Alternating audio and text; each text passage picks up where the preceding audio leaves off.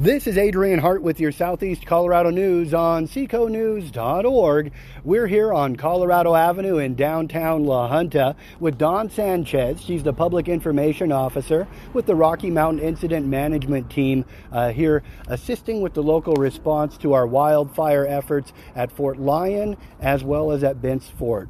Uh, hey, Dawn, welcome to La Junta. How are we doing?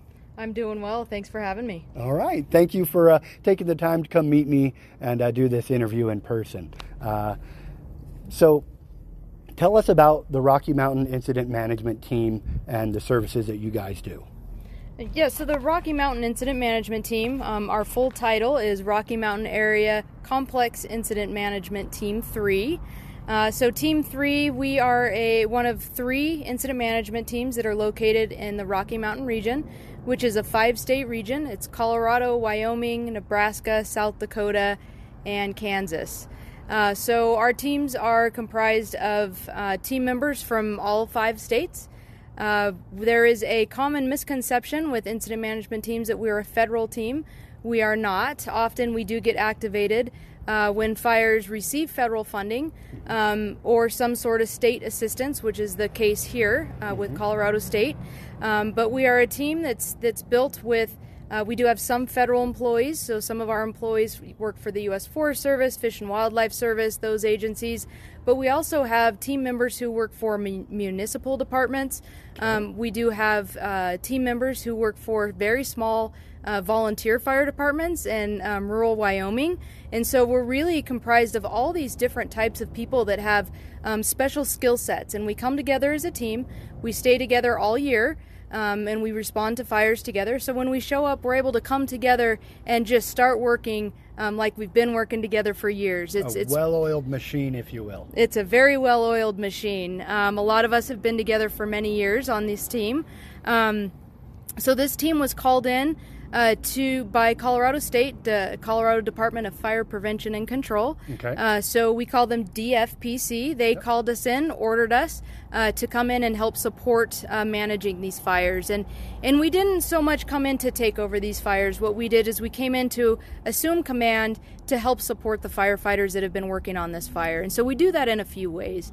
Uh, one of the ways we do that uh, immediately is is to come in and relieve those firefighters that have been out here for 24 36 hours um, get them to be able to go home get some rest catch up um, recuperate. Re- recuperate refurbish their engines resupply their engines mm-hmm. and then be ready to either come back out on this fire or these two fires or to be available again for your local community responding to new fires and new incidents the other way we do that is we come in and we have a lot of logistical support. And so we're able to get supplies, right. water, food to the firefighters on the ground. So there's a lot of things that we do, including public information officer, and that takes uh, the stress load off of uh, the local folks who've been doing this for the last several days so they can get some rest as well. So um, our team doesn't necessarily come in to take over. We come in to support the local unit and really to give to give the local unit a break and to be able to manage that uh, to the scale that we can um, as a large incident management team. Awesome. We certainly appreciate you guys bringing your team to help the Southeast Colorado community and help those firefighters as they, uh, yeah, risk it, uh, putting their lives on the line. It's nice to know that you guys have that extra logistics background uh, to help with that experience from so many other sites. Um, yeah, absolutely. And, and, you know, in addition to the logistics, we have a, a, medical team that makes sure that we have plans just in case somebody gets hurt. So we can utilize local ambul- ambulances and the local hospitals and, and to get plans together for things like that.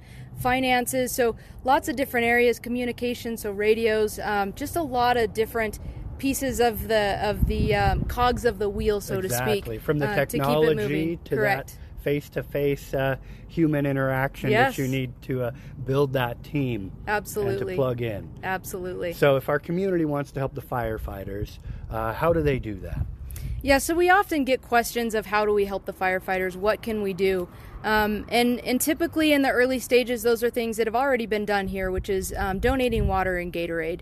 Uh, but one of the things that we all tend to forget, including uh, myself and, and um, you know most of the community, is that when these um, these local departments respond to these fires, um, it takes a lot for them to respond. So in a matter of 48 hours, there's gas that it took to, to be out to the fire. Right. It's um, supplies in terms of hoses and nozzles and all of the gadgets and things that put all the, the tools together. There's um, potential of tires that, that may pop. There's, you know, incidental damages to things here and there.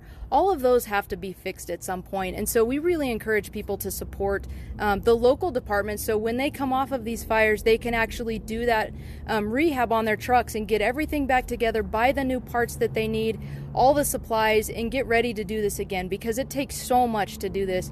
And the local fire departments here are absolutely amazing. They've done Yes, such they a great job in really supporting those departments and, and a lot of that is financial and and I know that's hard for some folks but even small amounts and con- contacting your local department and asking them what's the best way we can support you? Yep. if you if you can't give monetarily and you want to give your time um, talk to them ahead of time about volunteering. If you want to fight fire make sure you do that in the winter before fire season and you can get some training and get signed up. So when a fire happens you can come right in and help them out.